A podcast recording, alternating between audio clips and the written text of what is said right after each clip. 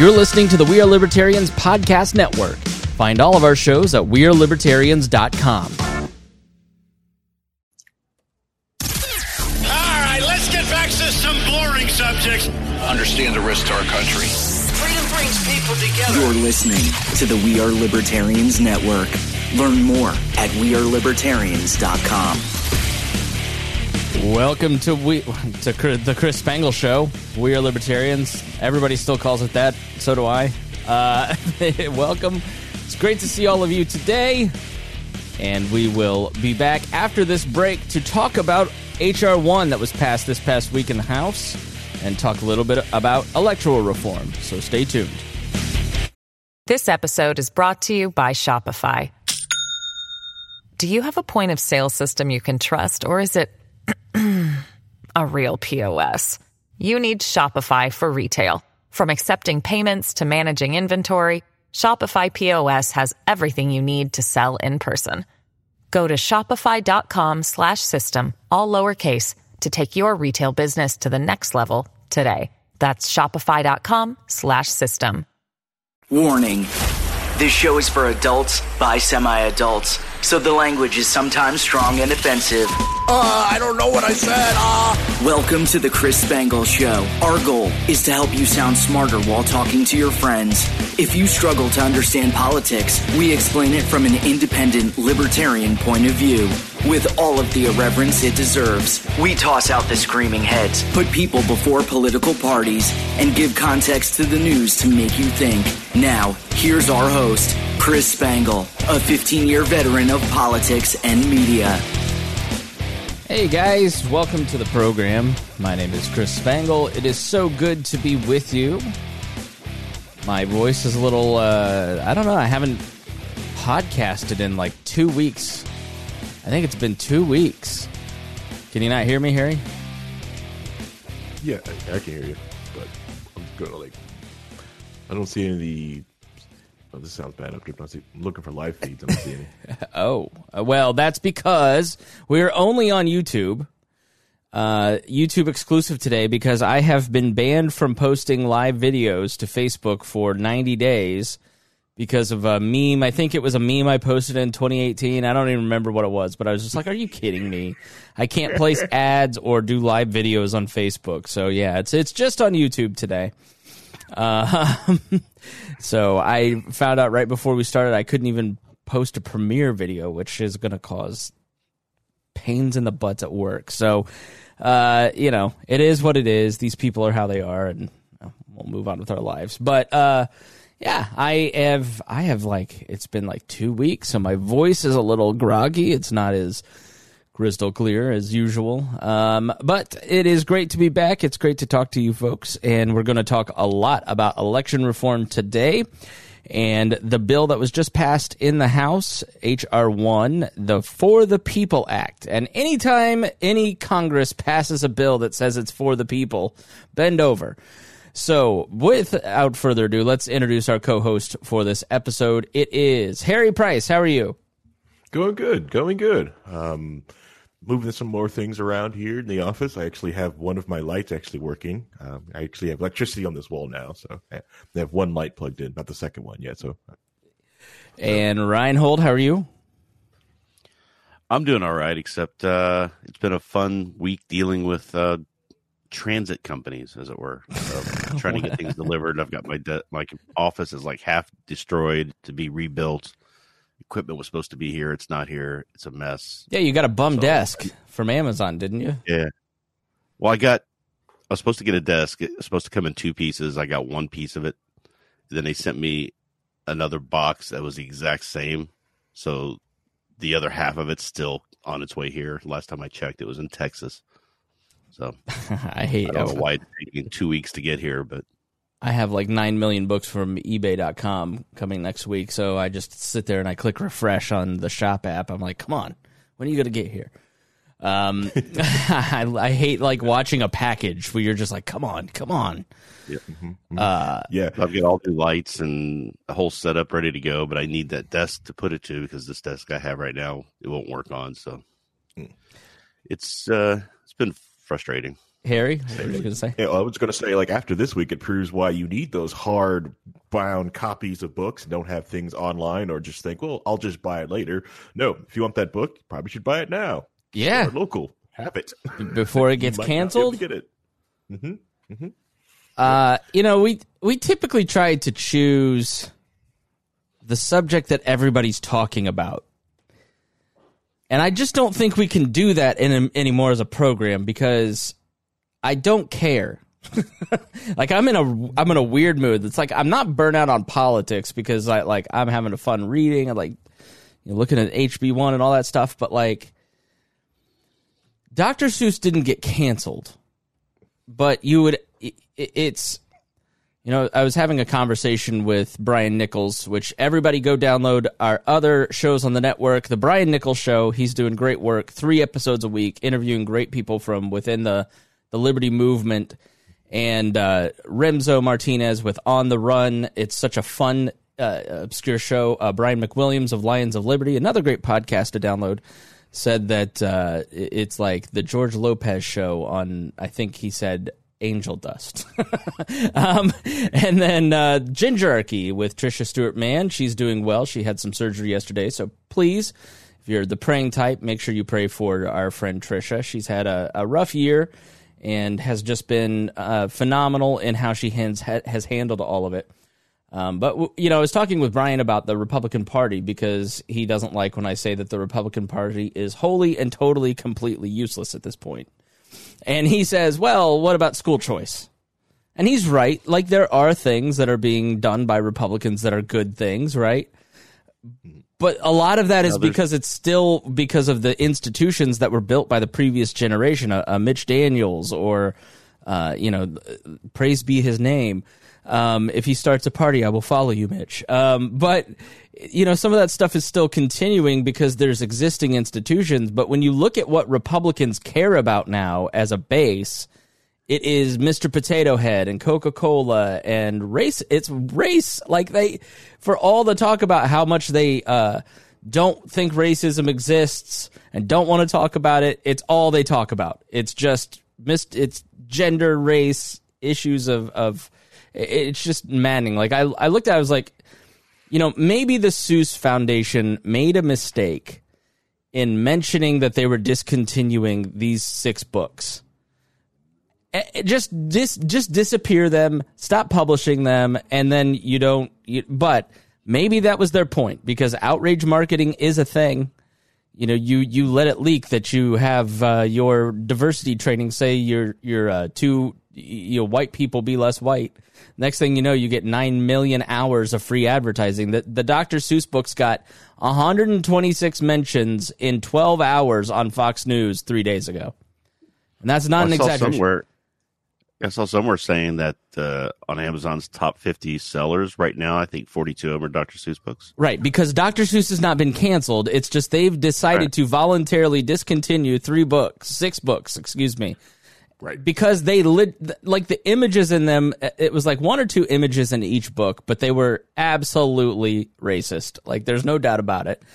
And Dr. Seuss himself probably would have been for this because, you know, when you look at Dr. Seuss's um, track record, which I'll pull up here, Dr. Seuss wrote some really racist stuff.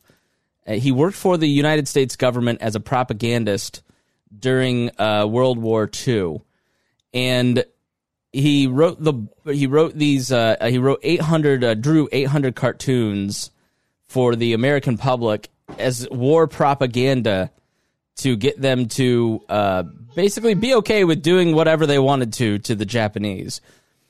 Uh, so in 1953, Theodore Geisel goes to uh, Japan. Uh, excuse me, wrote, he cranked out 400 cartoons that uh, praised FDR's policies of internment, child chided isolationists like Charles Lindbergh, and supported civil rights for blacks and Jews. He also staunchly supported America's war effort. And so then he goes to um, Hiroshima in 1952 and sees the results of, of his work and completely atones for it. Listeners who listen to the Dignity Revolution uh, podcast heard about this. And then, so as a response, he wrote Horton Hears a Who, talking about how every person has worth. Um, here, Horton Hears a Who, this is from openculture.com.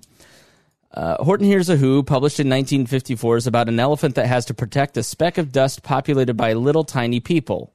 The book's hopeful, inclusive refrain, a person is a person no matter how small, is about as far away as you can get from his ignoble words about the Japanese a decade earlier. He even dedicated the book to my great friend Mitsugi Nakamura of Kyoto, Japan. So he showed the capacity for change, and that is the point of culture is that it is fluid, it changes, things change, times change, images change. The Republican Party seems to not want to have that conversation whatsoever and thinks that the only conversation to be had is about Dr. Seuss being canceled.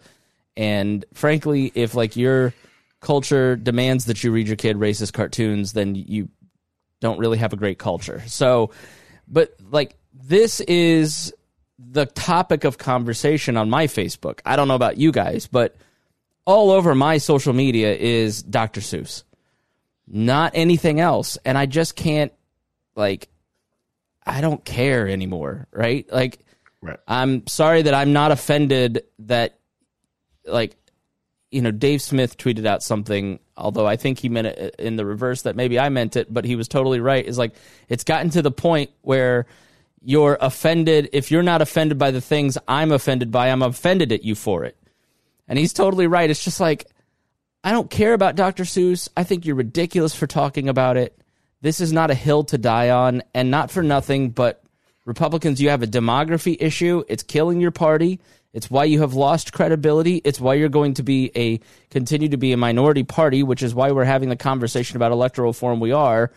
And you can say you're not racist all you want, but I don't know if I were a, a person of color looking at uh, one of my Facebook friends arguing that the the cartoon with the the native with the bone in his nose isn't racist, I'd go, ah, that guy seems pretty racist.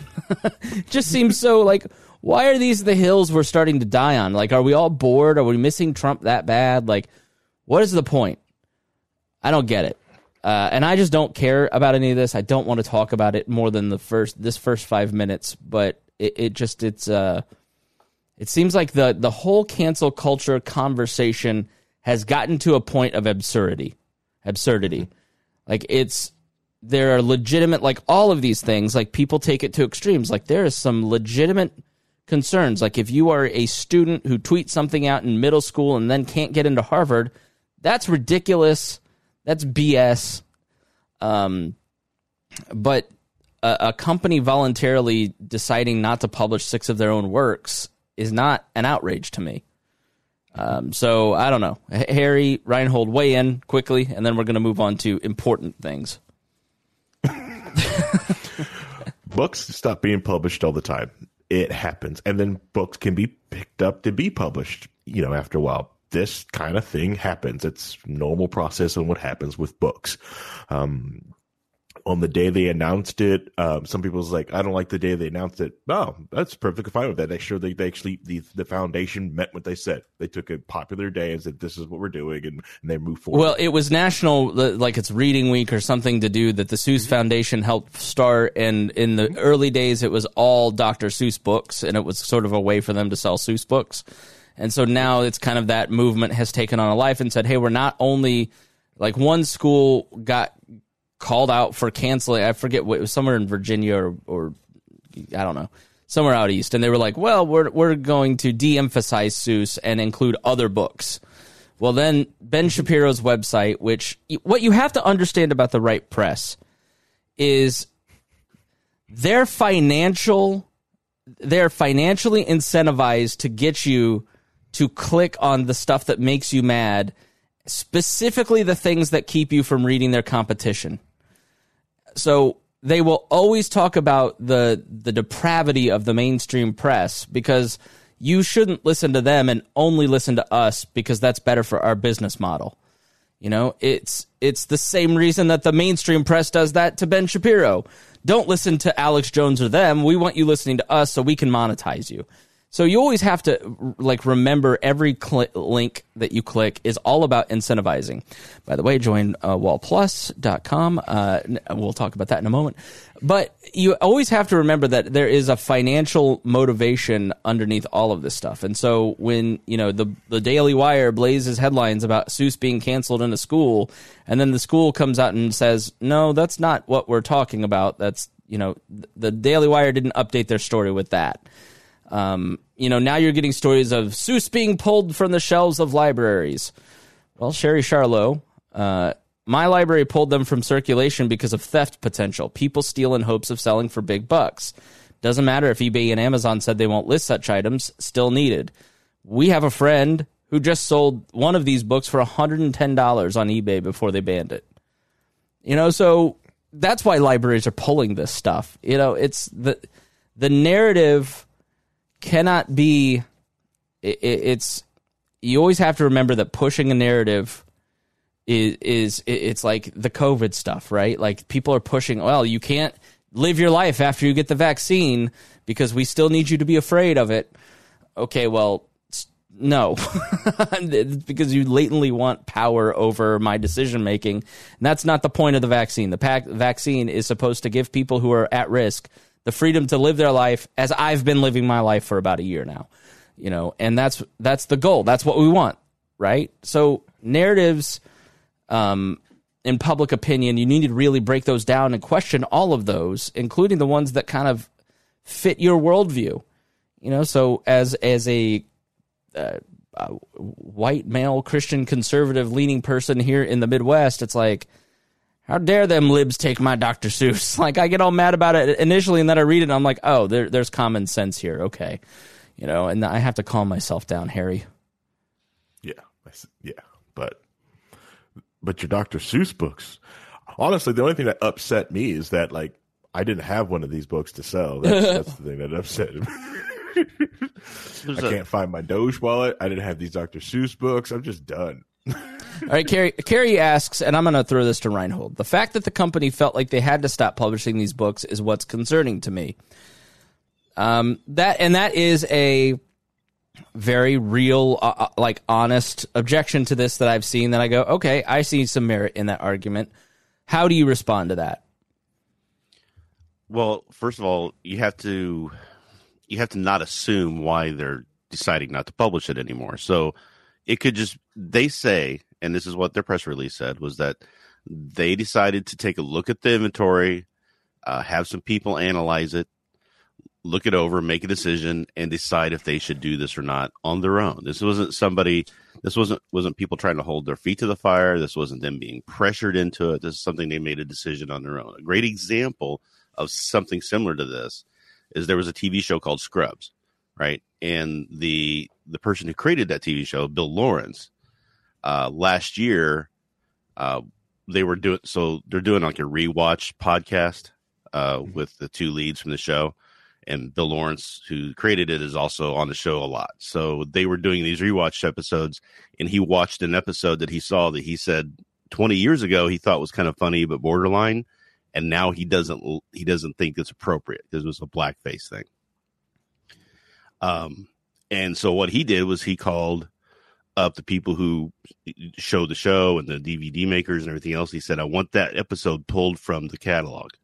I don't want it to be able to be watched. I don't want it to be on the DVDs. I don't anybody have it anymore because I don't want that to be out there. And it was his creation to do. He did this on his own because his views changed over so many years. So, it, you know, if the people who are creating it or the people who own the rights to it are looking at it and genuinely saying, I, I don't think this is appropriate anymore. I just don't want to make money off of it anymore. I, I don't see where the where the problem is there. This is not the same as people storming the doors of the Seuss Foundation saying you have to do this or we're going to shut you down and um, in their own way canceling, you know, right? Which Seuss, would which would be a happened. totally different thing in that if right. You know. W- private force, you know, persuasion, you know, is can be good or bad, right? Like it's a it's a more like if the government is telling you that you can't do something, as we'll talk about later, that's inherently immoral and wrong. If it's a large group of people boycotting something and then uh, one group pressuring another group, that's a different thing, right? Like there's there's some complexity there that that you have to you can choose a side or not choose a side. I think for me, looking at this as a content creator who has almost 20 years in the business of creating content, talking into a microphone, um, I can tell you that there are points, as we kind of touched on with the episode with Dion, like in, in talking, how we talked about and to Harry, for instance, um, is like there's a reason I put that stuff behind the paywall. Because I've grown as a person and now understand you know now that I, I take concerns of other people more clearly but like because like i'm the type of person who thinks i'm right and then someone says you're wrong and then i go you don't know what you're talking about and i go but no you're wrong and then i start listening. Um, and so you know it, it, other people in my life have kind of gone hey this mode of thinking that you have because when I watch Married with Children, I go, that's how I think, that's how I thought about women, right? Like, you want to know how I thought about women in my 20s? Watch Married with Children because that was my cultural influence, right? And as I got more female friends and started dating and like have had serious relationships, like you can't treat women and talk about women the way that Al Bundy did because that was entertainment, right? You know, and so but I had to be edited basically by the people in my life saying, this is not how you're going to treat me, or else we can't have a relationship. Uh, and I think the expansion of, of empathetic conversation around racist tropes, uh, misogynistic tropes, you know, homophobic, transphobic tropes, like, I, I, I don't know why that's a bad thing. I don't know why an understanding of other people's experiences and then you getting to hear that out and choose how you move forward is a bad thing. Uh, it, it if you don't want anything to ever change, well, then of course it's a bad thing. And I think it comes down to the progressive versus the conservative worldviews. Um, conservatism is supposed to mean conserving the natural rights tradition free markets, individualism, self government. You know, many of the things that we talk about on this show and many things that libertarians believe, that's what conservatism is supposed to be. But I think if you're an outsider who is not a conservative and you look at the modern conservative movement, it's about conserving white culture, racist cartoons. I don't want Coke to do this or that. These people can't make this choice because it makes me uncomfortable. And it just sort of crowds out the credi- it, it diminishes the credibility that conservatives have then to pitch self-government free markets and other things and so where i if it seems like i'm critical of the right it's two things it's that and then i think that they make arguments that make our job harder as libertarians when we try to um, talk about conserving and preserving self-government because they're so distracted with things that are abhorrent or wrong or conspiracy based. Um, you know, and it looks, it's like Dion said in, in the show a couple weeks ago. What are you conserving? Because Dion's not a conservative and he's confused about what is actually being conserved here and what is the priority. Because when Dion and I talk about my worldview, which is liberal, classically liberal, um, Deirdre McCloskey has a great new book out on liberalism that I highly recommend. You know, where it's it's building space for every group of people to self actualize, to reach their own potential, to to live free and in harmony and peace with each other through voluntary exchange. That's not the message that a Dion gets from a lot of libertarians and conservatives a lot of time because we're arguing things that are that that are gross. like we're not arguing for liberalism, we're arguing for majority, you know, like something like, else. I, I, don't even know, you know. Yeah. Just like how the Republicans have kind of twisted conservatism, the you know the Democrats have twisted liberalism. Right, liberalism right. was supposed to be also protecting individuals, and individual rights, and making society better and improving it as time you know as we move along because um, we started off like you know we started off with a, a country that um, was was very you know had slavery in it and was mm-hmm. it was very you know not inclusive to women and and and other people like that and immigrants and things and as society progressed and lib- and liberal beliefs took hold we fixed a lot of those things so that's that was the idea of liberalism is trying to fix those inequalities one and- group should not dominate another Right. Mm-hmm. Right. Everybody it should be an individualist type of thing. And then the progressive movement came through and kind of twisted what liberalism means. That's why when Libertarian Party started, it was and the term libertarian was actually, you know, adopted uh, from left anarchists. well, back in, mencken you know, started years ago. popularizing libertarian knock in the fdr years because fdr started stealing liberal but it, it goes to the other side which is progressivism which is you know ever expanding um, society of freedom and rights based on more technical and scientific measurement as opposed to preserving tradition and things you like right um you know but progressivism has kind of sunk into we need to to perfect society we need to use laws. And that is inherently flawed and immoral in and of itself because it just creates the same sort of class divisions as as you know you see with with the, the other side the other extreme. And so libertarians stand in the middle and go if you don't like Dr. Seuss or you like Dr. Seuss, you can buy it or not. They have the freedom to um, sell it or not. You have the right to sell it. You if you can't sell it on eBay, then go on Mercari or you know like none of this matters because it doesn't relate to how the the individual and the state interact right so i think we've it, we've gotten a little too far in in our conversations because i think republicans to to get over the hump electorally think that they have to gin up cultural war issues. Uh, this started in 92 with buchanan. They really need to drive the culture war to drive votes because issues like gun control or other issues it just doesn't it doesn't have the same juice that it used to. Not even 5 years ago not 10 years ago.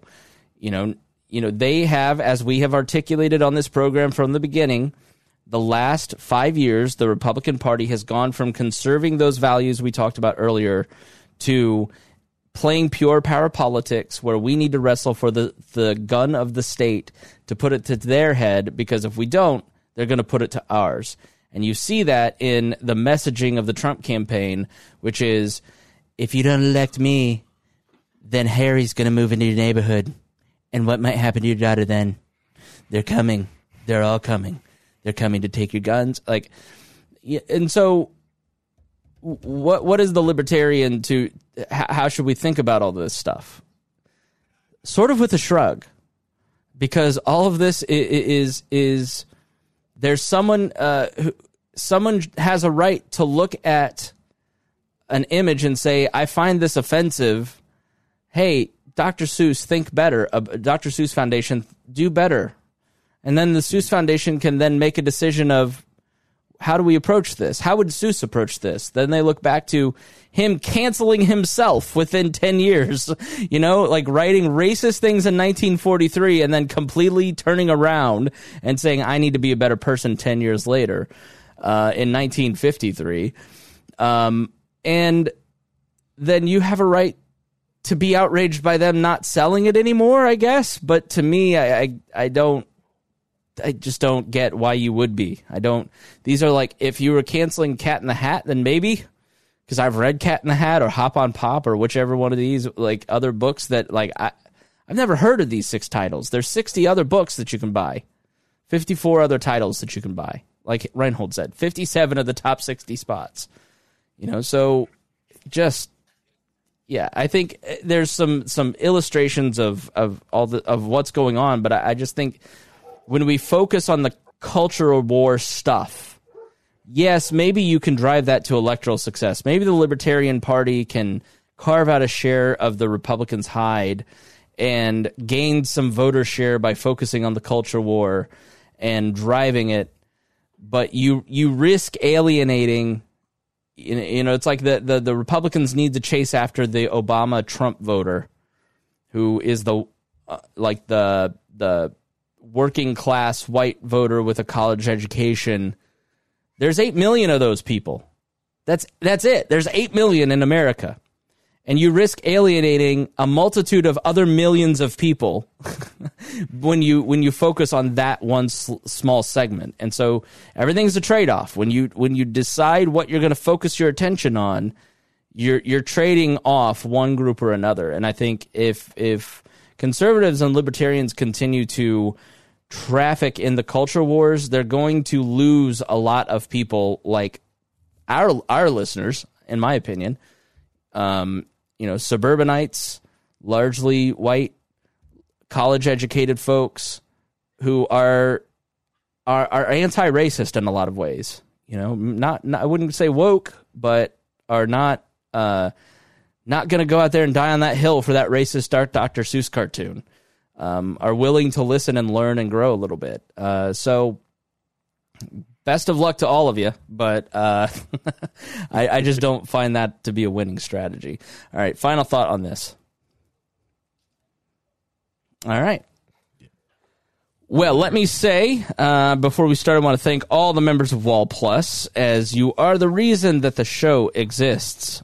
Uh, and you can support the show by visiting joinwallplus.com, W-A-L plus.com, and we'll learn all of the great benefits of subscribing. Thank you especially to our $100 a month members, John Pusilo, Casey Feldposh, Lars Nordskog, Jake Edel, Matthew Durbin, Jeff Bennett, Reinhold, Christy Avery, and Jason Doolittle. Thank you to every Wall Plus subscriber for keeping the We Are Libertarians podcast network thriving. This episode is brought to you by Shopify. Do you have a point of sale system you can trust, or is it a real POS? You need Shopify for retail. From accepting payments to managing inventory, Shopify POS has everything you need to sell in person. Go to shopify.com slash system, all lowercase, to take your retail business to the next level today. That's shopify.com slash system. All right. Thank you so much for joining us here on the Chris Spangle Show. And today we're going to talk about H.R. 1. And this is called For the People Act.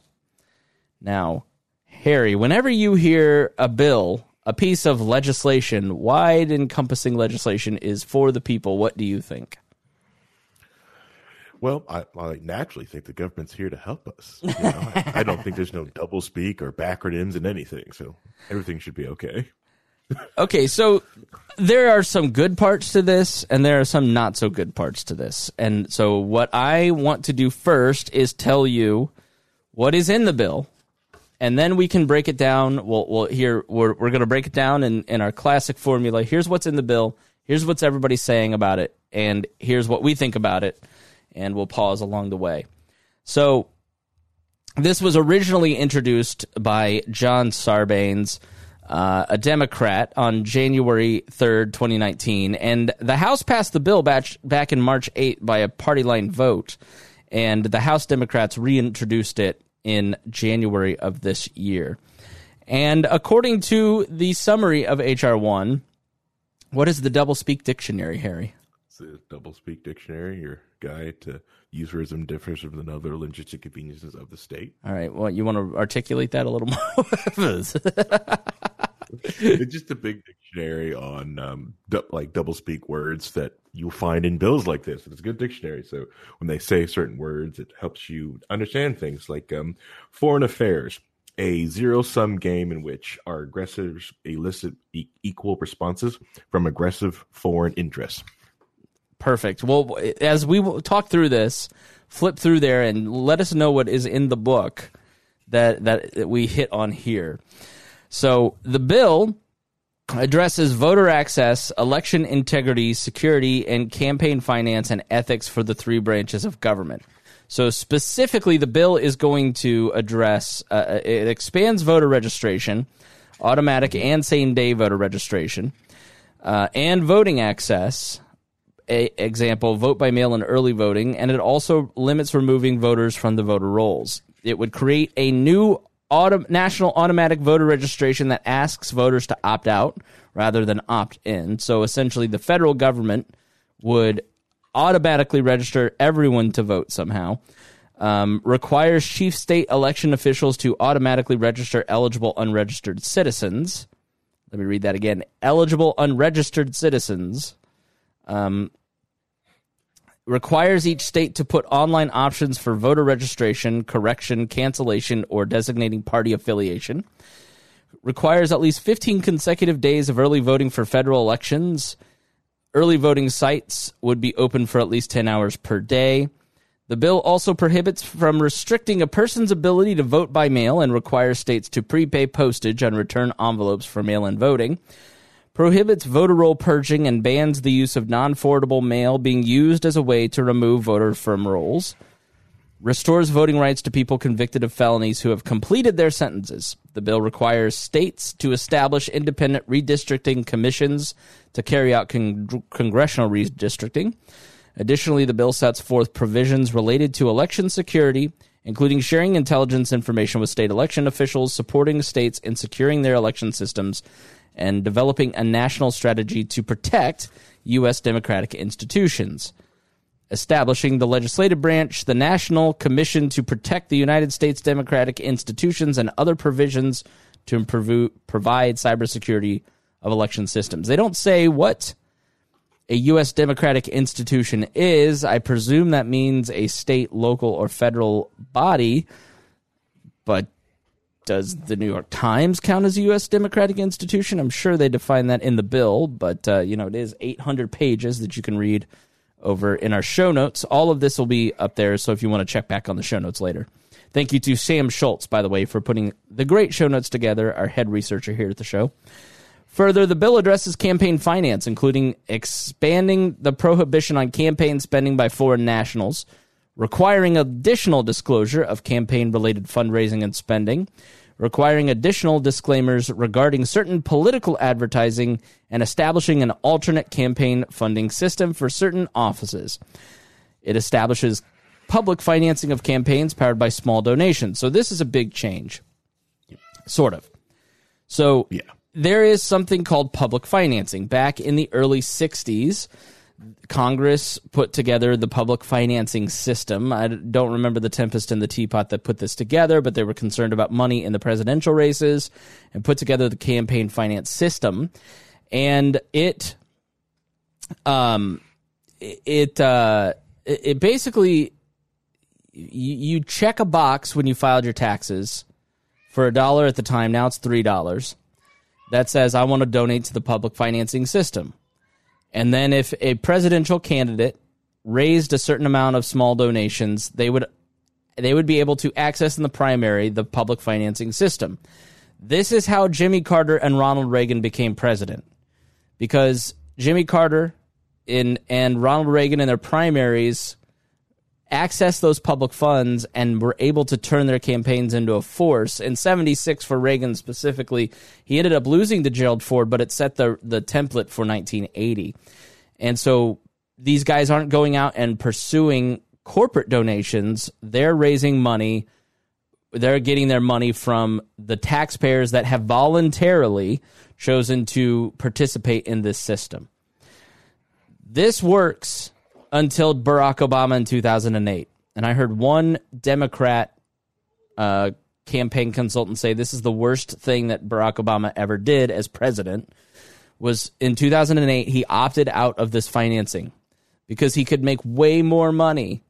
I mean, the, I think the 2016 when I was looking at it was like 600 million dollars for the candidate each. and both of them opted out of it uh, in 2008 uh, I think McCain stayed in it, and then um, Romney opted out of it, and that was the end of the financing system when Barack Obama decided to leave it.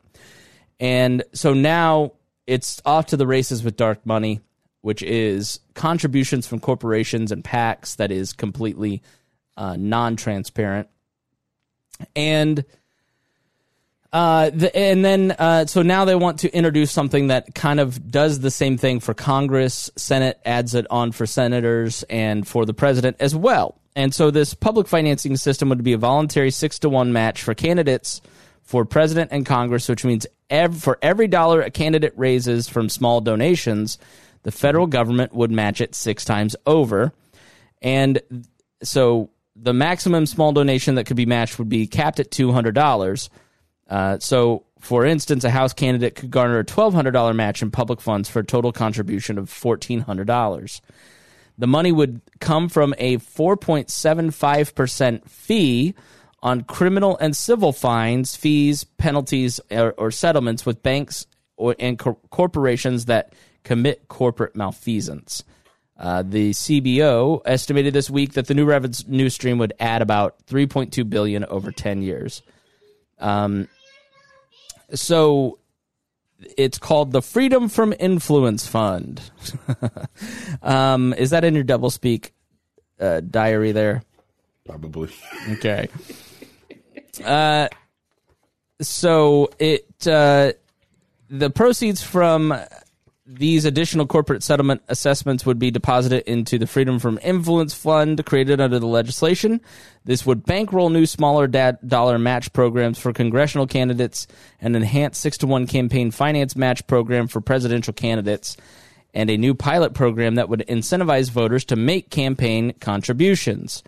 This is specifically where the Republicans are kind of weighing in, saying this this is meant to benefit Congress people. Um, the bill would support a constitutional amendment to end Citizens United.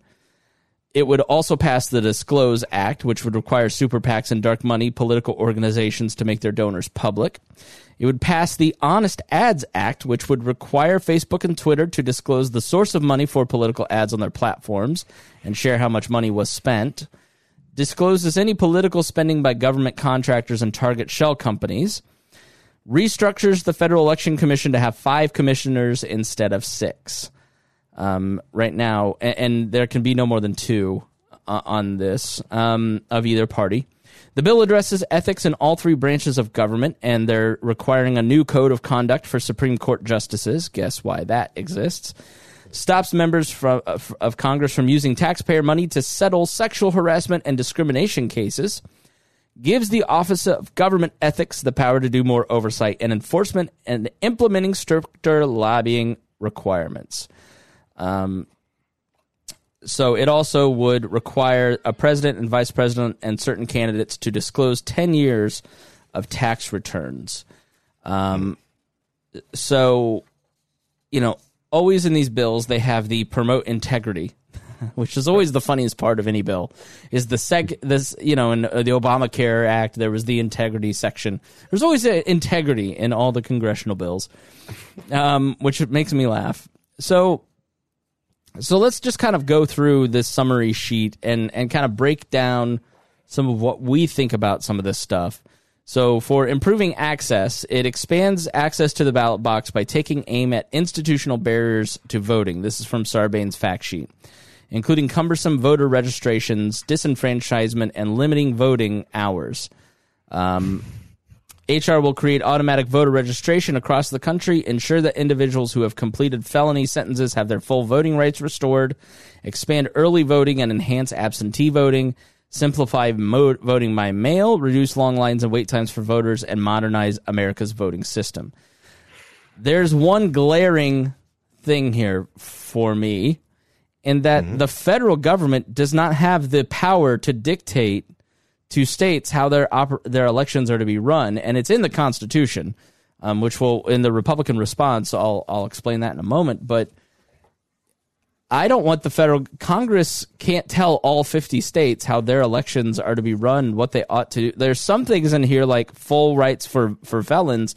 I totally agree with that. Every felon who is not currently imprisoned should have their rights restored for voting and for gun rights. Mm-hmm. And so, like, once you've served your time, that was the time that you served, and then you move on with your life. Um, the reason that felons can't vote is because it's a way to suppress the black vote. Um, now, so much of the conversation is something that I might my butthole, my little old school Republican center right butthole would have puckered at, in that Republicans don't try to keep minorities from voting. That's such a myth. Until they all told us that's exactly what they were doing in all of 2020. So now I don't believe any of you, and I'm not on your team anymore. Um, and there, there has to be some counterweight, right?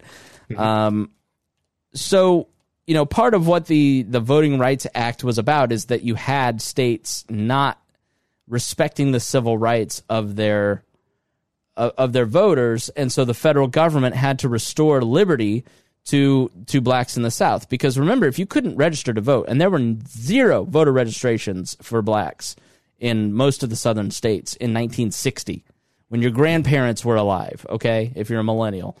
Um, and when you didn't have the ability to register to vote, you couldn't serve on a jury, which means you couldn't get a fair trial because none of your peers were on the trial you you you know so all of justice was thrown off by keeping um, blacks from having the they couldn't be represented. So you had real systemic oppression in the in the uh, south in the 60s and so the voting rights act was meant to use the power of the federal government to liberate people from states that were denying liberty from people. Mm-hmm. um how so so it that's that's a delicate thing, right? Reinhold, uh, I think you're the one trying to hop on here, um, but I don't think that the federal government should tell us in Indiana that we ought to have automatic voter registration, and nor do I think that they have the constitutional power to um, ensure, you know, early alliance. Like there's 38 states already that have early voting, so it'll catch on eventually. The the marketplace of states will eventually have all 50 states. Why should the federal government be involved in telling these states how to operate their elections?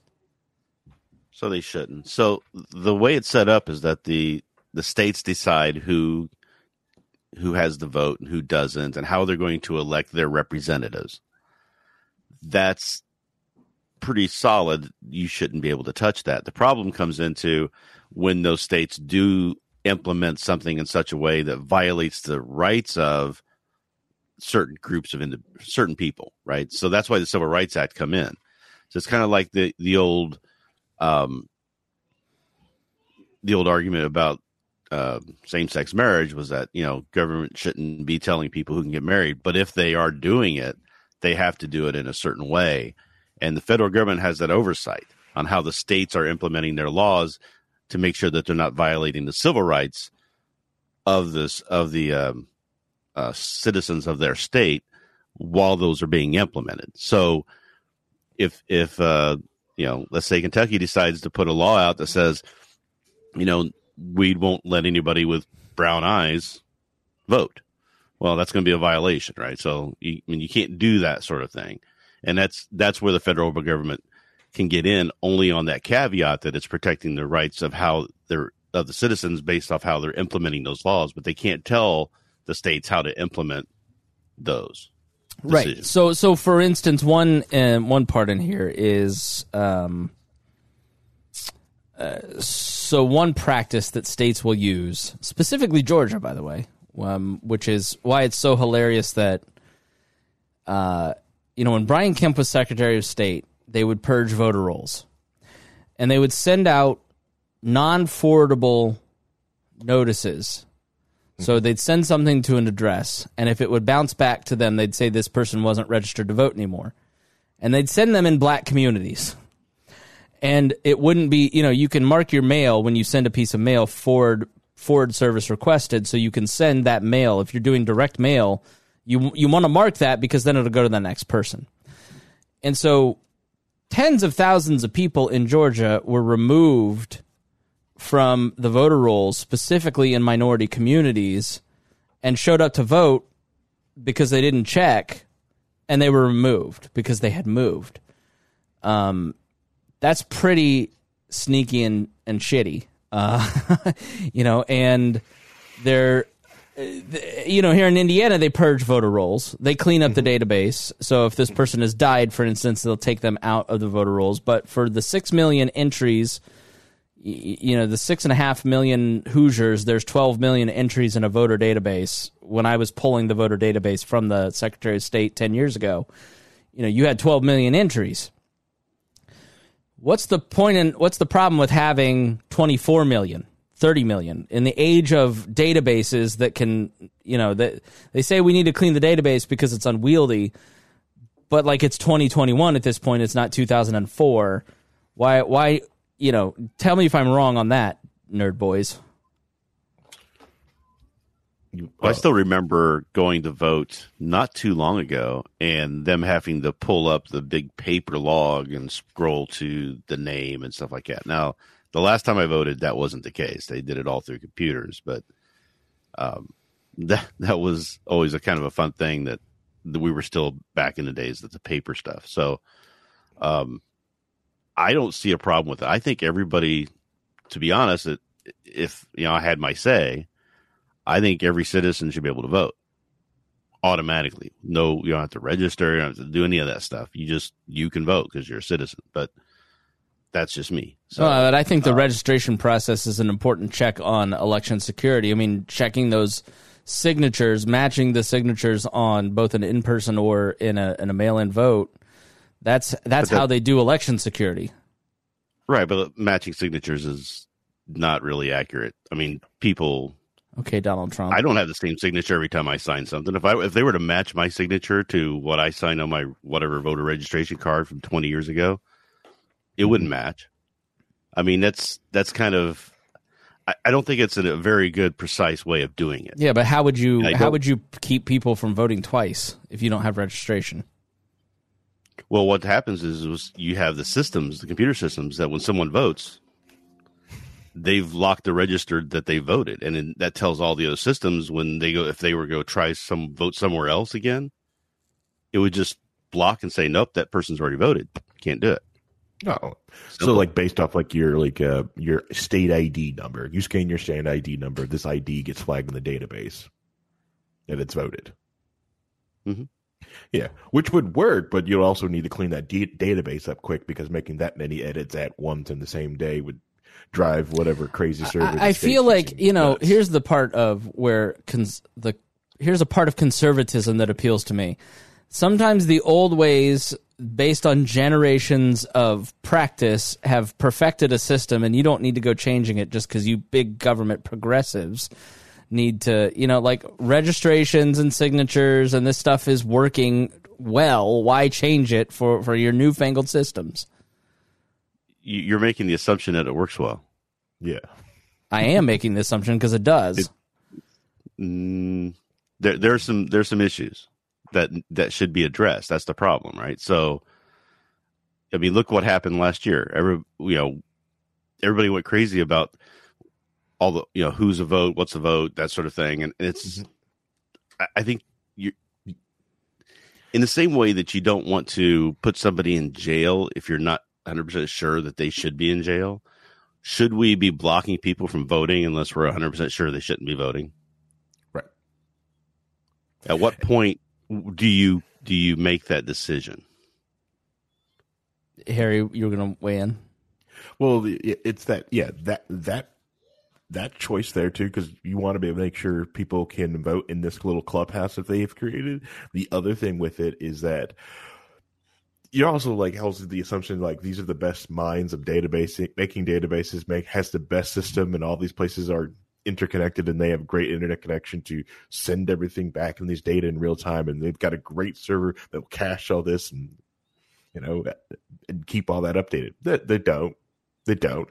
I think the way they register into county actually helps speeds up the information. It actually and does help bet, help better check because you have to register for that county, so they know this ID is going to vote into that county. It's you're right. It is part of security and understand like how, how this database needs to function. He- Here's here's People just randomly showed up. And here's where both sides go off the rails on on this stuff because I don't know which side you're arguing. You know, the Trump all this got stolen, or you know, Republicans are trying to keep every person from voting, or which extreme you're coming from. But you know, people make these claims that this system is completely and totally unfair, and it's just not. Like if you go and participate in the system and you watch and, work as closely with the electoral system as I have, sitting for hours on end, working with them in the election division, working with candidates across the state, like as a reporter, observing election counts, recounts as close as three votes and 14 votes.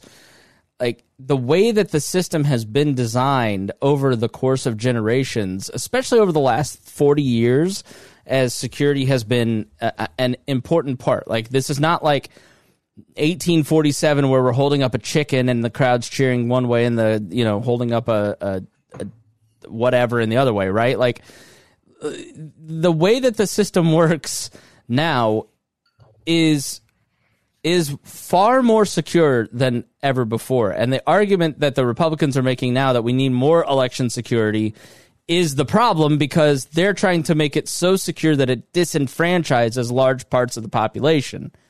And so you can argue that HR 1's goal is to take away some of those mechanisms by allowing same day voting registration, um, by, uh, uh, you know, it, getting rid of the purges, getting rid of the, the, the, the places where the places where it is documented by Republican um, operatives. You remember the we did an article on the voter fraud uh, episode about the guy who died and his girl his his daughter turned his hard drive over and it basically was like here's how we can keep the blacks from not voting. You know that those what hr1 is meant to do is to stop those efforts. And a lot of that reinhold to your point happens at the registration level but to say that the system is fundamentally not working or insecure is just not accurate and does not bear out in reality when you actually go and participate in the system and see it for itself. It's a that's a gut take that doesn't match what the what the, is happening in the real world in the clerk's office. I mean, I'm not saying that it, it doesn't work at all or it's completely broken. I'm just saying there are problems that need fixed, and there's there's got to be ways to solve that. I don't think a top down federal dictate is going to fix that. Obviously, um, what I would like to see if the federal government is concerned about this, that they should put out a, a statement saying this: these are our recommendations on how you should run. We will we will help you get there if you want to achieve this, but they can't tell the states that they have to do it. The Brennan a law. The Brennan Center has been incredibly effective at going into multiple states across the country, if not all 50 states, and articulating what a healthy voting system looks like. And lobbying legislators of both parties to enact legislation like bipartisan redistricting commissions that are not eh, like redistricting part of HR1 is a you know they're saying your redistricting commission has to be anyone but the politicians that serve to benefit and I 100% totally agree with that that idea is in this bill, yeah. but that idea is in this bill because of voluntary private groups persuading politicians across the country and building a grass movement. The thing that people always have to remember about legislation is that the idea is not novel and unique to the politician. It's because some person built a grassroots organization outside of government and persuaded these following little pussy politicians to enact it into law so they can get those votes. So that's all HR1 is. So all the stuff that you see in this bill is already out there in, in terms of persuasion. And, and the Brennan Center has been beating that drum for years, trying to get these redistricting commissions. Um, so what do you say to somebody who's on the left, Reinhold, if you don't believe that the federal government ought to be the counterweight here? What do you say to the progressive in Wyoming who had, or, or let's say Arizona, Pennsylvania, and Georgia, who now are trying to rig their elections in favor of the, the minorities, Republicans, rig the favor in, in favor of minorities, aka the Republicans, um, in those states, because that's their only way to compete. So they're trying to steal elections so it's it's HR one is justice. It is restoring majoritarianism to to this process because the Republicans are trying to to rig it in their favor. Shouldn't the federal government? Let me clarify. Shouldn't the federal government play a role in producing justice in these areas? You have to define what justice means at that point. So do they have a role in telling a state how to run their election? No. Do they have a, a role in telling the state that if they run their election, however they choose to run their election, they have to do it equitably and and not violating anybody's rights? Yes, they can do that. This bill doesn't necessarily do that in all these cases. Like there's some some things in here that I think are good. I think the redistricting thing is very important, and I want to see that implemented. Um, but you also have to give the states the leeway to to determine if they want to have felons to vote or if they don't want to have felons to vote. I think every felon, once you've anybody who's paid their debt to society should have is is has paid their debt to society. They should come back to be a full citizen again. You Eh. shouldn't be limiting their rights in any way. And by the way, in But- Florida, Florida, which is razor thin 50-50 the presidential race, gave felons the right to vote. I think last year in in like a 60% of the population voted for that. So our our, Mm-hmm. And that- yeah, our my argument to democratic our liberals then at that democratic friends got one for uh, democracy gave one to our democratic friends, right? So the states But but that's what I would say to liberals though is that in these states where you're in the majority but you're losing elections, you need to do a better job. You need to get your people motivated. You need to get a better message that focuses on that before you start worrying about all of the other things that you you're you're going off on these tangents on. Right? So a lot a lot of these a lot of the Democrats in, in some of these states are just are doing what the Republicans are doing with the cancel culture and the Dr. Seuss thing. They're focusing on defund things the that really don't matter. They need to reshore up how their state is being run and how their representatives are being chosen and how they get their message out to all of the people to take care of that. And I would And- say and- that and- this bill is extremely popular. It's like 60, 70% approval rating uh, in, in the public at large with really high approval ratings in Democrats. Like, it's it, there's a lot about this that is it down. popular. Break it down by state though. Right. How many states in really um, probably in the South and the upper mid upper West? How many of those states would be against it? Sixty percent against it, right? So when you say, "Oh, the country's for it because it's sixty percent popularity for it," but regionally, I'm sure there are states that are not for it. But here's the nagging, this has always been the argument from the left about the states' rights issue, the states' rights argument on anything. You're tacitly arguing for the disenfranchisement of blacks specifically, because that is the historical track record of, oh, let the states handle it. Right, but like I said before, the federal has a role there to make sure that if they implement something in their state, that that that law, that rule, that way of running the the uh, elections are not done in a way that disfranchises anybody, that violates their rights in any way. And there are a lot of states are doing those sorts of things even today. And those that's where the federal government has the right to come in and say, you can't do that. You can't do that. You can't do that but they can't come in and say you have to do it all this way. Yeah, and I. I'd also argue back to that person. Stacey Abrams rode Georgia blue on the back of Kemp Kemp's voter disenfranchisement. I mean, it, it became such a volatile issue in Georgia after his shenanigans that they turned the state blue. And so in an era where right? Like this isn't this isn't a, a hegemonic media environment anymore. And you now have the ability to take an injustice and correct that injustice in a in a in an era where um you know black lives matter signs are in in uh Butler Tarkington area here in Indianapolis the wealthiest whitest area of the city right? Like so the culture is changing, which is partly why the conservatives are losing their mind because it is changing and they know they're losing. Uh, and Stacey Abrams is a great example of if if they go too far, you can then organize around that and punish them and elect uh, Joe Biden and two Democratic senators in in a state that nobody ever thought would be anything but deep red. Same in North Carolina, Arizona, Virginia, these are supposed to be Texas. These are supposed to be deep red, red states, and the Republicans go too far, and it backfires on them, and and it ends up going back. And that's the argument I always make to Republicans too. Stop freaking out.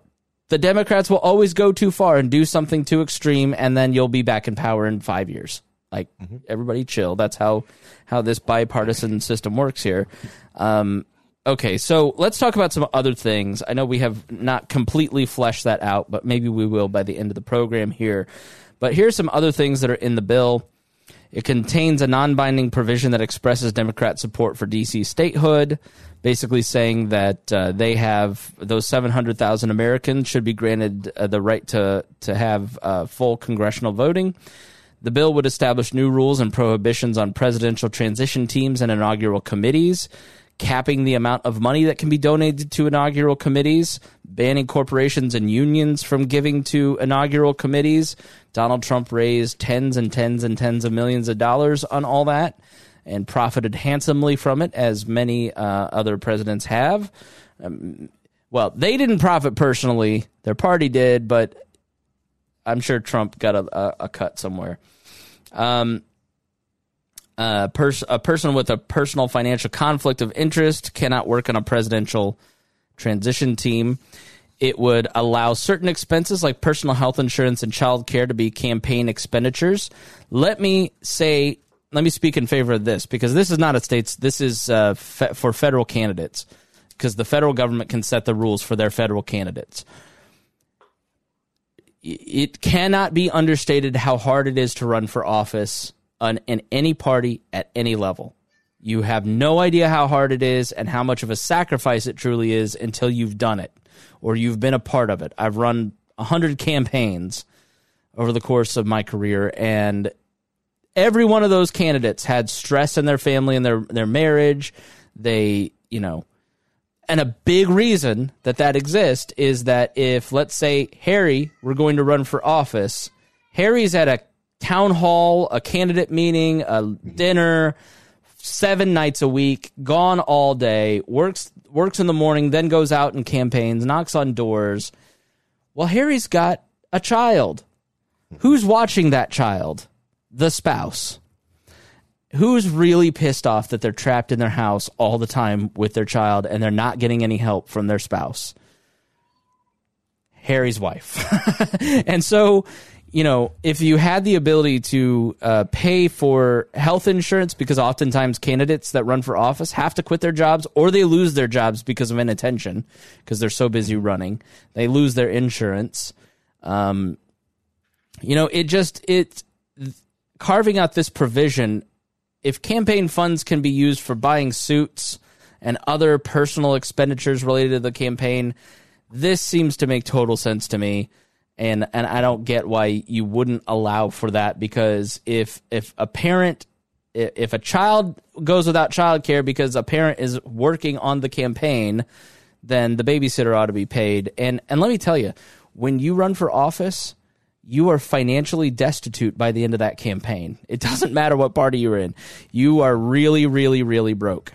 Um, unless you're running as like a libertarian paper candidate that just never bought anything more than $500 worth of business cards, right? So, um, you, you know, you run a consulting business and you run for office, you have no clients by the end of that often. So, you know it's it's a really hard financial proposition and and carving out more expenditures for childcare and health insurance is expensive so this is actually something i'm in favor of i think that would help that would possibly help recruit better candidates for congress and senate uh, specifically congress because the financial burden isn't as great which is a huge consideration. We all want to sit here and think that congressmen and women are super wealthy and they all make a bunch of money and that's just not the case. There's a reason that most of these Congress critters live in their uh, you know their offices because the the financial realities of being a congressperson, having two houses, flying back and forth twice, two three times a week,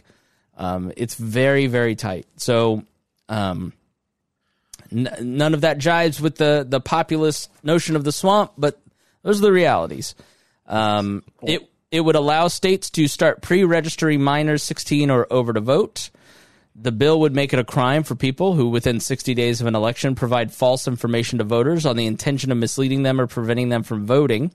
So essentially, what keeps happening is Republican campaigns send out flyers to black areas and say, uh, your polling place has been moved to here and create a bunch of confusion and this is well documented. It happens every cycle, but it happened a lot this last time. And they send it out to Democratic voters in their district to try to suppress the Democratic vote, and it would make that a crime, of which it is not now. Um, the bill would impose, which I'm for. That's fraud. It's total fraud. Yeah, it's, it's it's fraud. you know, it's libertarianism. It doesn't matter what. If you're committing fraud, there ought to be a law against it. The bill would impose new limits on the political spending of companies with at least 5% foreign government owner or companies with at least 20% foreign national owners. Um, they passed this bill on uh, 3 3 of this week, so three days ago. Uh, it's likely to hit a roadblock in the Senate. Now, here's where it's politically interesting and why they're pushing this. Not now. Not only is uh, electoral reform is hot in every party, right? Libertarians, that's all we talk about because we get disenfranchised from all, the time from being on the ballot, right? We have to fight for ballot access like crazy. Um, and then you have the Republicans and the big lie of the tr- election was stolen from Donald Trump, and then on the and then on the left you've got the disenfranchised, the constant stories of disenfranchisement, and now Republicans want to use the big lie to to basically disenfranchise more, and so uh, this is a big topic, right? So you pick this, and why did they pick this? Okay, so there's there's a couple different reasons. So Sarbanes says it'll start to come into focus when we hear this quote from Sarbanes, the author of the bill. If Mitch McConnell is not willing to provide 10 Republicans to support this landmark reform, I think Democrats are going to step back and reevaluate the situation. There's um, all manner of ways you could redesign the filibuster so the bill would have a path forward. One path that is being discussed is partially amending the Senate filibuster rules to allow democracy reform like H.R. 1 to advance a simple majority vote and therefore potentially be able to pass on a party line vote.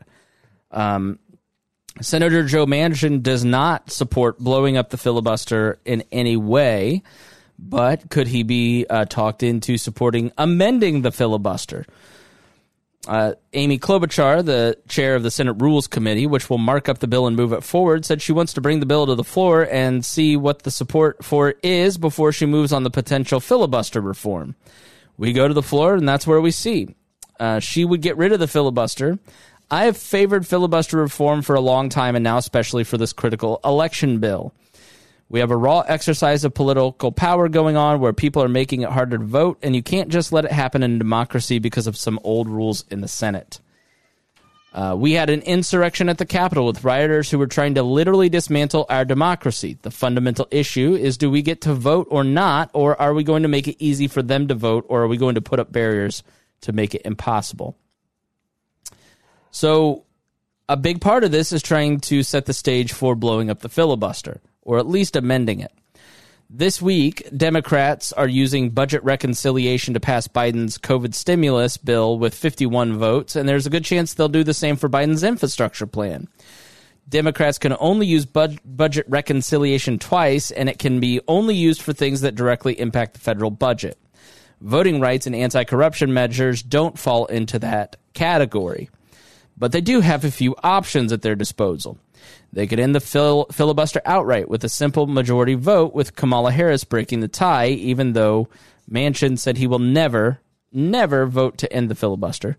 Um, this could abolish the filibuster only. They could abolish the filibuster for only election related bills that are, quote, critical for democracy, end quote. They could also force Republicans to speak continuously on the Senate floor to sustain a filibuster, which I'm all for. I love. I love the drama when Rand Paul did it. Don't get rid of the filibuster. Change it so that you have to speak like Rand Paul did. Or, I mean, that if you're going to filibuster, you got to speak continuously from the floor. Another option. yeah, yeah. You can't just say I'm doing a filibuster, then go to Cancun. No one likes. It. It's like this. Listen, this asshole from Wisconsin, Ron Johnson, who made them read the entire bill on the floor. Uh, which, listen, I'm all for 100. percent Every bill on the Senate and the House needs to be read in full on the floor. Every bill, right? I'm all for it. They start the reading of it. Every senator gets up, walks out, and turns around and walks out, including Ron Johnson. So now you've just punished the clerks that have to read this thing for 13 hours. And it didn't, it just delayed it for no reason whatsoever. Like, that's the, the ridiculousness of Republican politicians right now just being obtusely obstructionist for no reason. Like, there's no higher purpose than just, I'm going to be an asshole to them because I can. Like, don't punish the clerks. Don't punish the dude that's making $40,000 a year to sit there and read some dumb bill. Every senator needs to sit in there and listen to what they're about to pass. P- plain and simple. Period. Sergeant of, Sergeant of Arms should have made them stay in there too. That's right. I, if that's not, then I'm bring the bring the protesters back.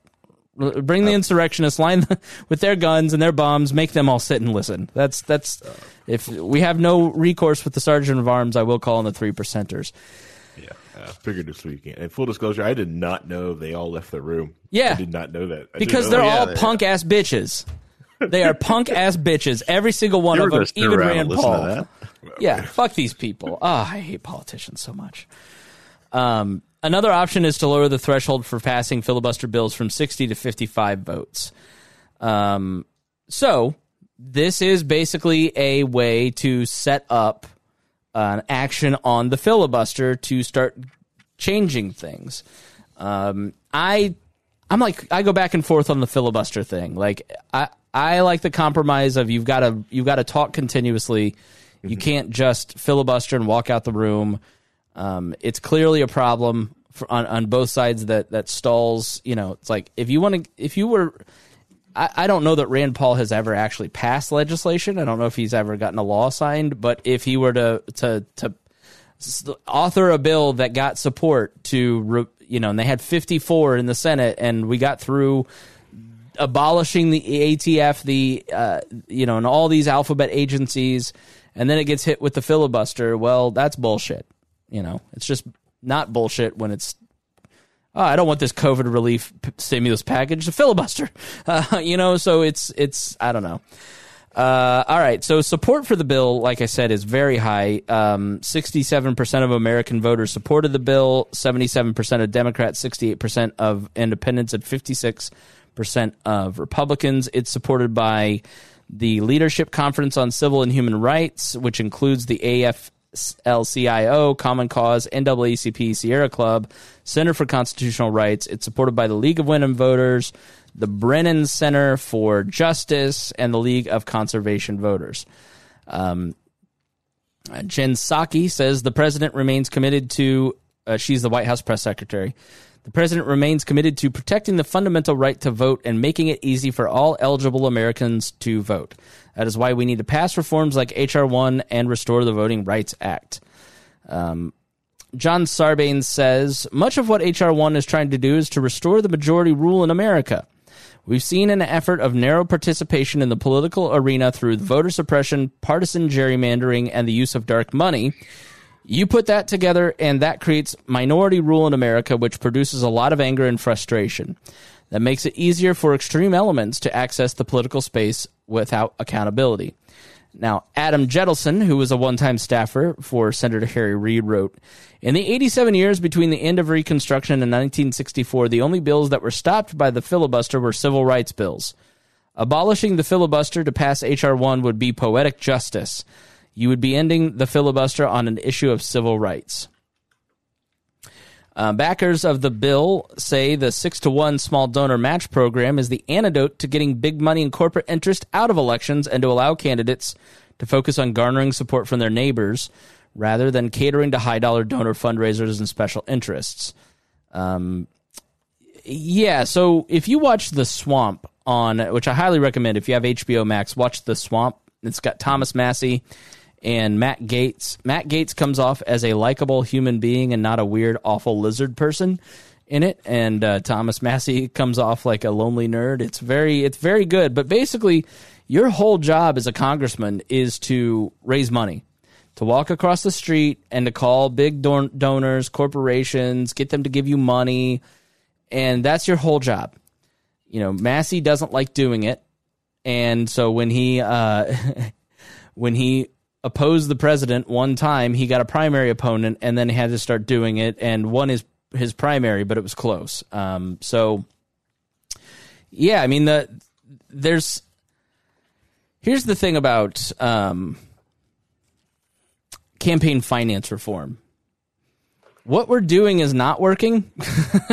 the way that it is set up now is horrible and terrible, and you always have to remember that the people we're talking about have monopolized violence against us, and it's very important that we pick the right people that have control over you.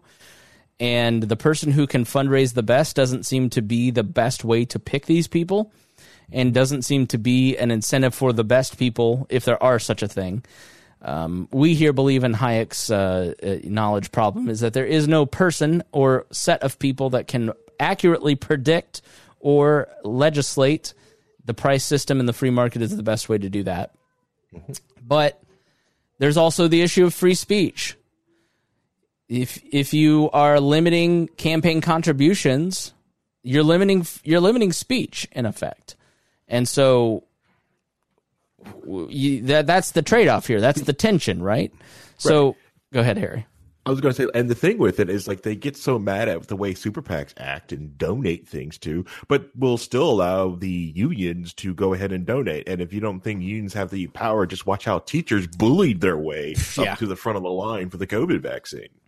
And still threatening to keep school shut down. Correct. Yeah. Yeah. You know, you're just like, how do you bully yourself up there? I'd rather give it to the person working at the local Kroger or Meijer who's been Yes, checking thank people you. out All all right. the time. Listen, I get a bad rap as a person who doesn't like teachers. I'm dating a teacher. I'm going to marry this teacher. Uh, I I don't dislike teachers at all. I hate teachers unions because teachers unions keep the current system that is not working for our kids. It, it, it it's totally intractable because of teachers unions, and they lie to their to their teachers and tell them what is not in their best interests, but is in the teachers un- union. They get them all whipped up, fighting all measures of reforms that benefit teachers. The more school choice there is, the more jobs there are, the higher the pay. Like mm-hmm. so, teachers unions. So I don't. When I say this, I don't want teachers to be offended because, like I said, I'm very pro teacher, especially one if I'm giving the vaccine, if I'm choosing who gets the vaccine first, it's not teachers. It's the people that have been in the grocery stores and the gas stations and the essential jobs, the restaurants that have been on the front lines making a living because their wage is not guaranteed. And they've they've done yeoman's work in, in a time when last March was very scary for most people especially these people who didn't know how bad this might be, and yet they had to go to work to feed their family. So why not give them the vaccine first? Because they're still out there talking to hundreds more people a day than a teacher is. When teachers face very little risk, my girlfriend, like I said, teaches at a Christian school. Rand Paul was totally right to use the example of Christian schools in Kentucky. You know, this Christian school has had a one week shutdown because of COVID in, in late last year, and it was right before a break. So they just gave everybody an extra week of break because it started to to balloon. Nobody's died. There have been a few cases of teachers, a few cases of students, but they have operated since last fall totally normally, with the exception of like everybody wears masks. There's distancing. They've they've spread out a little bit. They've done a few things differently like look to these christian schools to see what is and what is not working because they've already figured it out. Mm-hmm. Teachers sitting at home for the next five years teaching online is not going to work. It's not working for democrats it's not going to work for republicans it's not going to work for libertarians and independents. It's you know offer hybrid right? If you are an at-risk teacher who is not comfortable and there are parents and students who are not comfortable going back offer some online instruction as a hybrid and most people are going to choose to go back because they have to get back to their real life. Like this isn't april anymore and pretending that it's april still is ludicrous. I mean i've i've lived my life fairly normally since last june and i still forget that there are people that are terrified of it you know like and and that are uh, like i talked to one person yesterday and she just was like oh my god you had it? Are you okay? I'm so ter like i felt i felt genuinely bad because i triggered her because i was like like I, I'm I'm sorry, your kids are going to be okay. like it just was it was a reminder because I'm in Indiana where nobody wears masks and and has you know unless they're going inside somewhere. It's very different the culture here than it is in in California or Pennsylvania or or New York. So. Um, anyways, that's my rant about teachers unions. Thank you, Harry. But you're right. There's no way to say this uh, in a tweet that comes across as as dismissive of teachers, but those frontline workers that that really busted their ass, they should be at the front of the line. You know, Right. at, once we get to the 50 cutoff, start giving those people those those doses. So, Correct. And those frontline workers get the crap at all the time. Like it, and it Yeah. stops you people at home from freaking out. You know, the massive Yep. snow that you guys are all going to the store getting milk and bread for. Those those frontline workers at the grocery store and getting at gas stations, they're there dealing with your crap every winter, every freaking time. They have to deal with your crap, and they can't get it first. Yeah, come on. Yeah, sorry. Yeah, all right, Reinhold, would you like to object?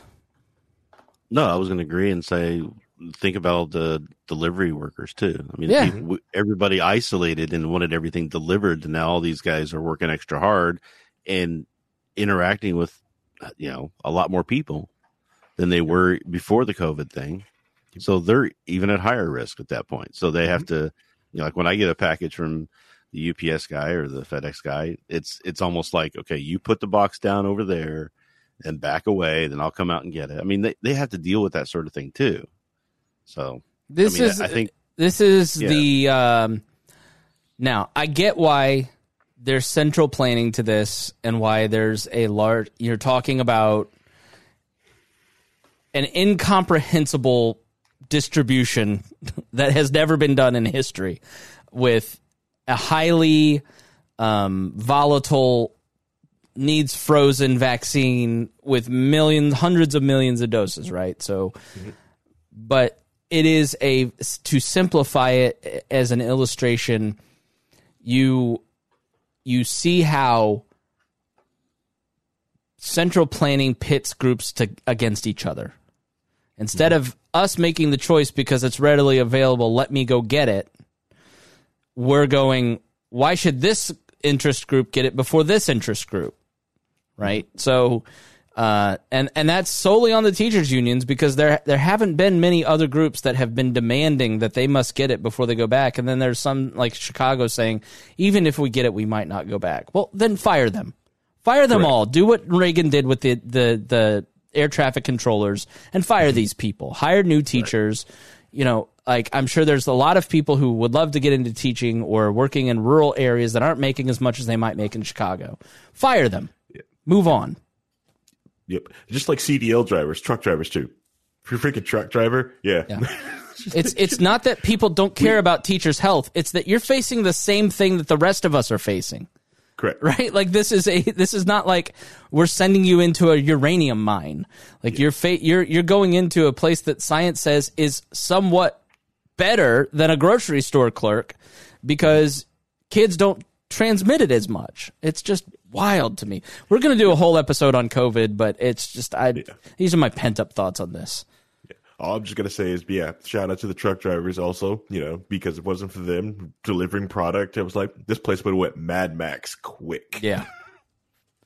It got really tense. I mean, there at the end of March. I mean, people people ramped up. Like you, you know, I went and got. I was like, all right, things are going to get slammed. Toilet paper's running out. I better go to Meijer. I'll never forget that Friday night in Meijer, and just men shouting at men and fist fights at the Walmart south of me. Like it just was really crazy. People were wild, uh, riled up. Man, yeah, I would have felt bad. You got beat up for toilet paper, and I'm sitting at home with like a pallet.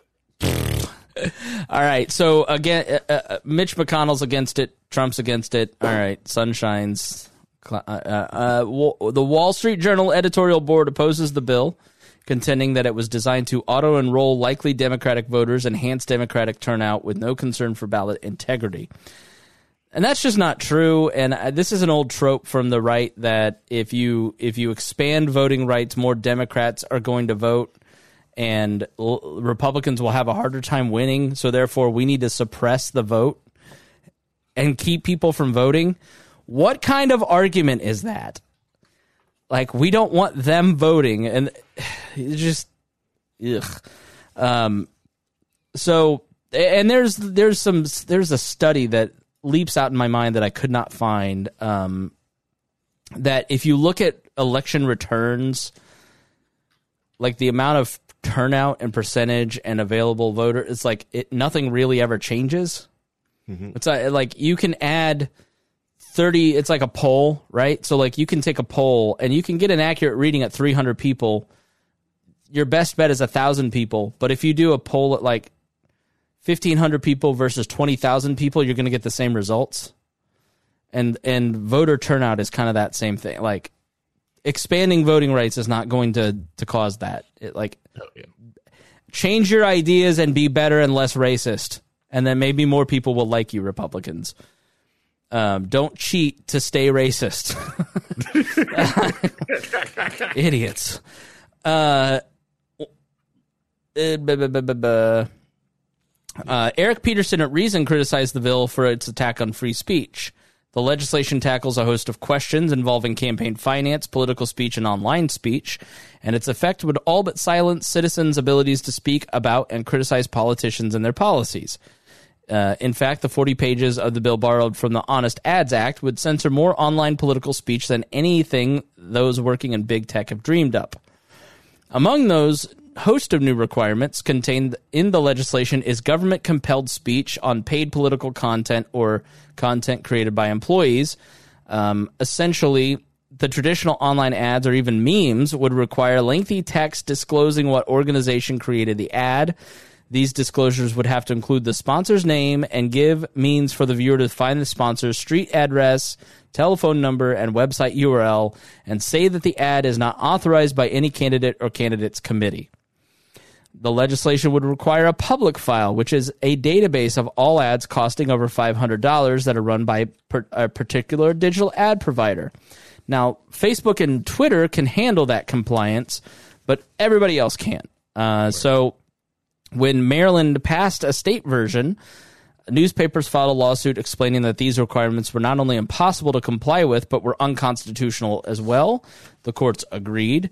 Washington's Washington State's own version was so onerous that Google just stopped advertising in in all of uh, political ads in the state together. Beyond the technical obligations and constitutional issues, the requirement that citizens hand over a large amount of personal information in order to speak their politics could have a chilling effect on free speech. Requiring this information impedes the ability of an individual or group to speak anonymously. So, 100% co sign all that. You know, the Federalist Papers were all anonymous. Should they have included a disclaimer that it was Andrew Hamilton? Um, tw- go ahead. Well, I'm just saying, like, yeah, because it's just been shown in the past. it's- They, we- you know, people have gone after people and corporations for who donated to different causes just because they didn't like them. So this is, yeah, it keeps people quiet. And here's kind of the frustrating part I have with this bill is that why keep introducing parts of it that are blatantly unconstitutional? Because you're going to end up with problems when you, if you do pass this thing, that now it's going to go to the Supreme Court, it's going to get thrown out. Is the whole bill going to get out? Like, that- do they have severability clauses? It's, it's just a whole thing in order to try to make a, you know, they're trying to score a political point. Like, there's an there's a thing in there where you're talking about um, well, we're going to introduce a constitution, a constitutional amendment to get rid of Citizens United. That's never going to pass. I Right. mean, why why are we still talking about that? It's never going to become a constitutional amendment. which is what uh, uh, so the letter was led by uh, uh, 20 state republican attorneys generals denounced uh, hr1 todd Rokita. In full disclosure i know todd. Todd appointed me to the help america vote act commission in 2009 as the libertarian representative.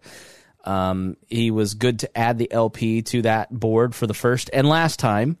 Um, and Rokita ha, Rokita was very good on a lot of election issues when he was Secretary of State, including introducing rethinking redistricting, which took uh, AI drawn maps and an independent commission instead of Republican legislature legislators. He couldn't run for Senate because that pissed them all off so bad, and he was trashed in all of their home districts because of it. Uh, and it took him a while to claw back. He's now Attorney General. He um, was an absolute embarrassment on the Trump election fraud. Like he he just was being ridiculous. But he has a point on HR one. Um, in that the act would invert the constitutional structure, commandeer state resources, confuse and muddle election procedures, and erode faith in our elections and systems of government. Uh, they said in their letter it implicates the electors clause of the Constitution, which guarantees the state legislature the right to direct allotment of presidential electors, and separately affords Congress only more only the more limited power to determine the time of choosing the electors. The Attorney Generals argued that this exclusion division of power outlined in the Constitution differs markedly from the election clause, uh, which says states and Congress have the power to regulate the time, place, and manner of congressional elections. So things like your, you know, 10 day must have federal uh, early voting and it must be open this long that violates the electors clause of the constitution and that will be tossed out so why pass something that will be tossed out by the Supreme Court, well, it's going, yeah, I mean, it's going to generate money for a lot of lawyers. It's going to give you a period of five to 10 years before it finally reaches the Supreme Court um, as it travels through. And so, um, so yes, in spirit, there's a lot of things in this bill that make some sense, that are good. Like, but it's not the federal government's purview to do it. And excuse me. uh oh. Sorry, my cat had a cold. Maybe I got it. Um. Uh. So, and then there's other things that are just outright like that's the that's the hard part. Like if Congress and Democrats are going to try to solve things that I think are a problem, it's like, man, I kind of agree with some of this, but really all of this is bad, and the Republicans aren't going to offer anything better. So I don't know what I'm going to do. Um, so yeah, I think there's there's some mixed results in this. The campaign finance stuff. Mm-hmm. We we need a better system, but uh, limiting free speech is is hard. I I personally would love to see unlimited personal spending, but you completely remove the ability of any corporation or organization of people to to to donate, right? So so that's already there, though. That's already the law. Not at the federal level. Only individuals can donate. You PACs can buy ads. That's what this whole Right. thing is about. Right. You know, you're not donating directly to the candidate. You're doing a PAC that has an advertisement for the candidate, mm-hmm. and that's the dark money and the spending and everything else. Correct. Individuals are only people allowed to actually donate to candidates. Yep. Yeah. and So, the- what you do is you end up saying that the the people who have the most reach in advertising, political advertising, are the people who have all the money. Mhm. If you if you don't let groups of people pool their money together to counter a Jeff Bezos or somebody like that who Mm. could just buy tons of ads, you know, I mean that's that's the whole argument that they're trying to that they're missing because they see money going to people who are their opponents and they don't like it yeah. Right so they want to try and they want to try to make it so that the right people Yeah. donate the right amounts to the right candidates Not not Rebekah Mercer. yeah right. Uh okay. Final thoughts quickly. Well, th- the one thing that does scare me is also in this, is some of the financing talk is talking about like the six to one for individual donors. That's how minority parties get boat raced when it comes to raising money. Um, if you want to know how you're not going to get money, that's a good way. If they really want to bring more fairness to the election, well, if you're on the ballot, you get to be in the debate. Yeah. You want to bring some more, you know, instantly more more fairness overnight, but that won't happen. That's just, you know, this way is and just and if you want to see dark money getting funded to campaigns, you're going to take money off of fees to the uh, from companies that you get caught doing wrong things. So this is almost just like corporations instead of having to donate to campaigns or to Congress to lobby them, they just offer to pay a sin tax to the church, give them money so they can run on their campaigns with. It's like ah, it doesn't matter. I got all of them in one hit, and I'm not donating, I got caught with a fine. Also, Dark Money, Harry's radio college DJ name. But Reinhold? yeah, that's my. Go, no, no, go ahead. Finish. Yeah, sorry. Oh yeah, yeah, and that and, and, and that's why I kept reading through this thing. It's just like I'm coming up with easy ways to abuse this system, and I haven't like even like started. Like, wait till I get some whiskey in me. I'll we- I'll really find out how to like uh, how to abuse this system. But yeah, good. I'm done. Oh yeah, this this whole thing about individual spending. It's like, oh, you, can only take it from uh, like small amounts from individuals. Oh, how many individuals are going to be created that they're just going to funnel the money through and make it look? I mean, people with money can do all sorts of things like that. So, but my my final thoughts on on this is that it's it's intended to solve some things. Some of the stuff is good, some of the stuff's bad. A lot of it's ill thought out. Some of it's unconstitutional. Um, and one thing I wanted to bring up before we end is you said something about uh, supporting the pay, payments of uh, federal elections. There are no federal elections. Yeah, it's true. You're right. So that's you know that's that's one thing I want to make sure we're we're clear on because You, you know I, I I the was I states re- need to do stuff. There are no federal elections, but I mean federal candidates. So like one of the proposals in here is in increased enforcement at the FEC level, which the FEC is a joke, right? So if you are a third party candidate and you get an FEC investigation, which is nearly impossible to get any like when you hear in the news that the FEC is investigating X candidate, just write it off because nothing ever happens. Nobody gets fined. No one's ever gone to prison. Like if you a third party, like there's no, there's like, it's the greatest federal agency because they don't do anything, right?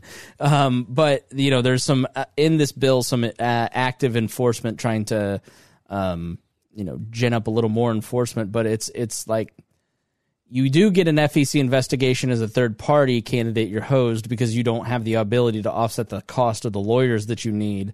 But the outcome really doesn't matter because nothing happens to you. You can, some people can go to jail, but it's very rare that the FEC actually investigates anything. It's sort of like if you really look into the USDA, they don't do anything either. It's like people it's it's like people go, "Oh, I'm so glad that there's regulations for the electric grid and for for cows." It's like these people aren't regulating anything. They're just getting in the way and churning money for lawyers. That's all these uh, alphabet agencies do. Is they're a waste of time and and the trade-offs are not worth it. So anyways, continue. And the funny part about the FEC is that they couldn't do anything anyway for the past several years because there weren't enough people on the board. right.